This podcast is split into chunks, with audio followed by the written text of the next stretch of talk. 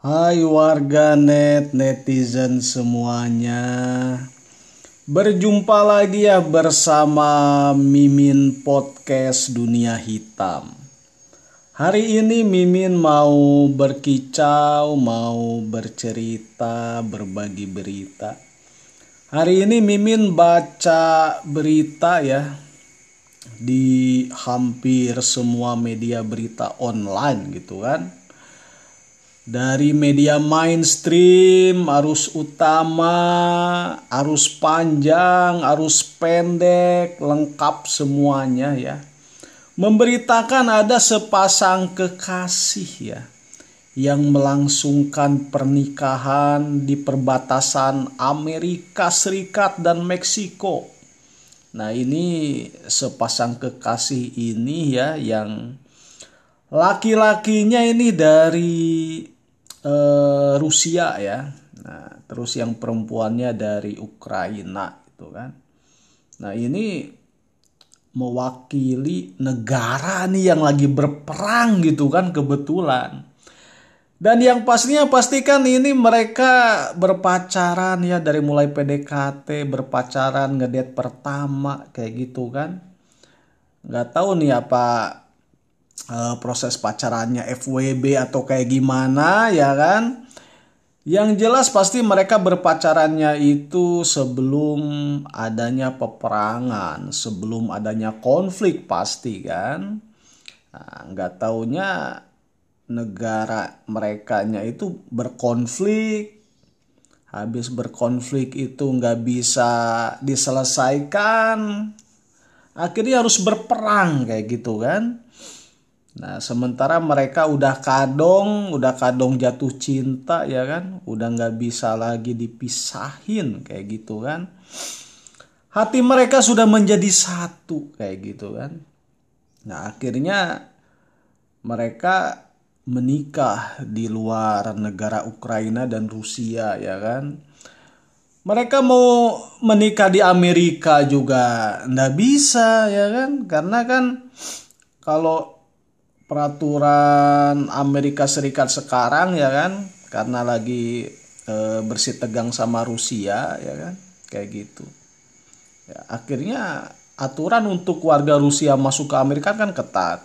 Diperbolehkan kecuali orang yang punya anggota keluarga di Amerika Serikat kayak gitu. Dan itu pun pasti kan bakalan uh, susah masuknya ya kan Akhirnya mereka berdua melangsungkan pernikahan di perbatasan Amerika Serikat dan Meksiko kayak gitu kan.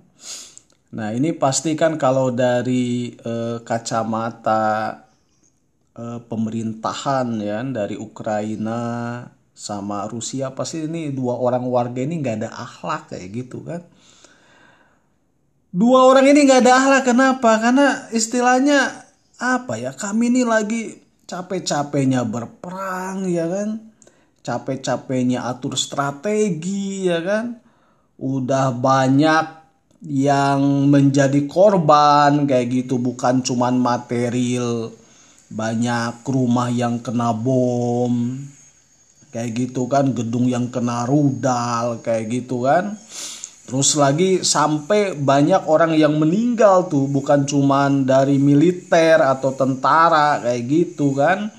Tapi warga sipil pun banyak yang meninggal kayak gitu. Kena tembak segala macam, ada yang kelaparan ya namanya juga kan apa ya perang kan.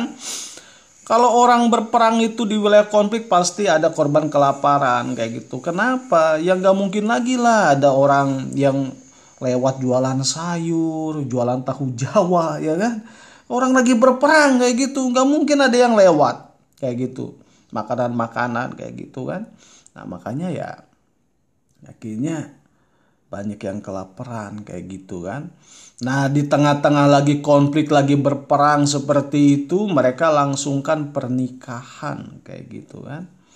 Nah jadi ya apa ya namanya itu kalau menurut kacamata pemerintahan eh, Ukraina sama Rusia pasti ini orang ini dianggap nggak berakhlak. Kayak gitu kan? Nggak apa ya? Nggak ada rasa solidernya kayak gitu. Orang lagi kesusahan ini malah enak-enakan ya kan? Bulan madu ya kan? Apalagi kalau nanti sempet ya bulan madunya itu uh, diposting di Instagramnya ya kan di Facebooknya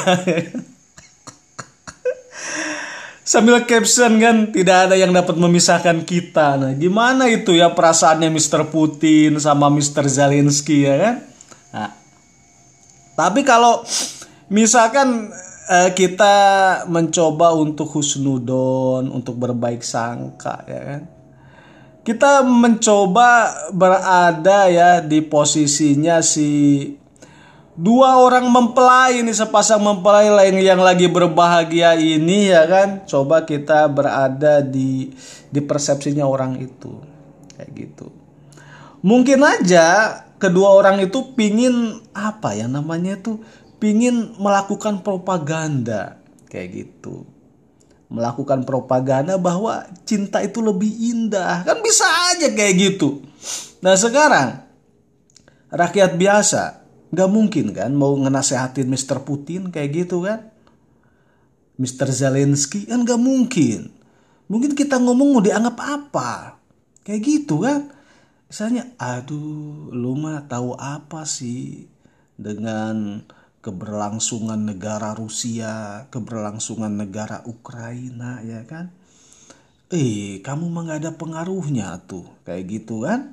Nah, ngomong gak bisa, mau kritik juga takut juga ya kan? Berhadapan sama Mr. Putin ini kan, yang punya apa uh, pasukan banyak kayak gitu kan? Terus punya senjata banyak segala macam. Punya kewenangan yang begitu hebat ya kan? Negara besar ini di Eropa kan? Kayak gitu. Nah, apalagi mau berhadapan sama Ukraina di belakangnya itu waduh banyak negara-negara Eropa termasuk Amerika negara besar. Masa mau ngenasehatin kayak gitu kalau ngenasehatin mungkin sepasang mempelai yang lagi berbahagia ini kalau nasehatin Putin, nasehatin uh, Zelensky ya kan, mungkin dianggapnya kalau di wayang itu kayak si cepot ya kan, cuma eh hiburan doang, gak ada pengaruhnya. Kayak gitu kan.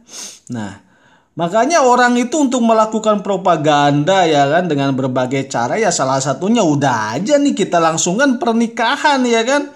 Biar ini biar pikiran mereka itu kebelalak gitu.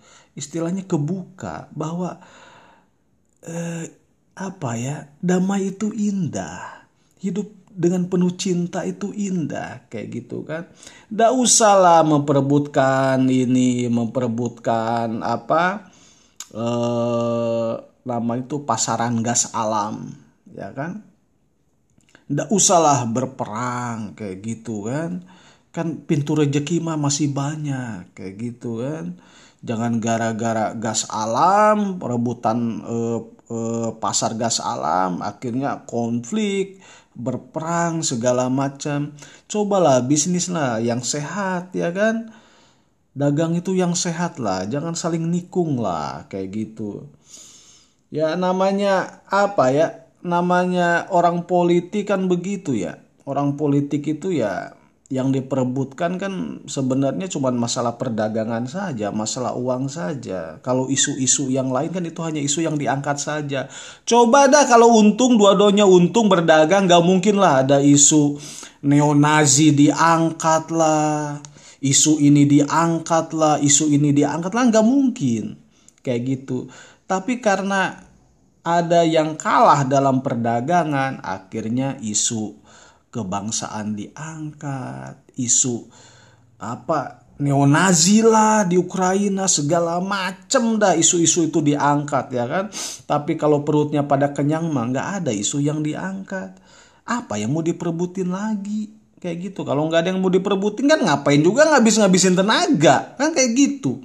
Nah mungkin aja nih si sepasang mempelai ini ya kan melakukan propaganda melalui pernikahan ngomong nggak bisa gitu kan. Ngomong nggak bisa ya udah dah lewat perbuatan aja kayak gitu kan.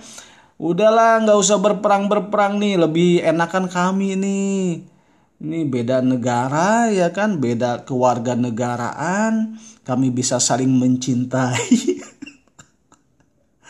Terus kalau nanti udah ini ya udah lahir anak-anaknya nanti kan, no kami bisa membesarkan anak-anak kami dengan penuh cinta dan kasih sayang. Itu ya kan? Kalau misalkan Mimin mencoba ya kan meresapi dari kedua belah eh, pihak ya kan. Kayak gitu. Kan ya namanya orang kan gak mau disalahin ya. Kayak gitu kayak negara Ukraina, Rusia, Gak mau lah disalahin siapa yang duluan ya kan? Siapa yang jadi biang keroknya saling menyalahkan. Kayak gitu kan?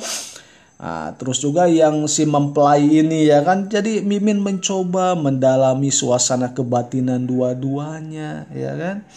Kayak gitu ya kan ya mudah-mudahan dah jadi damai dan indah di Ukraina dan Rusia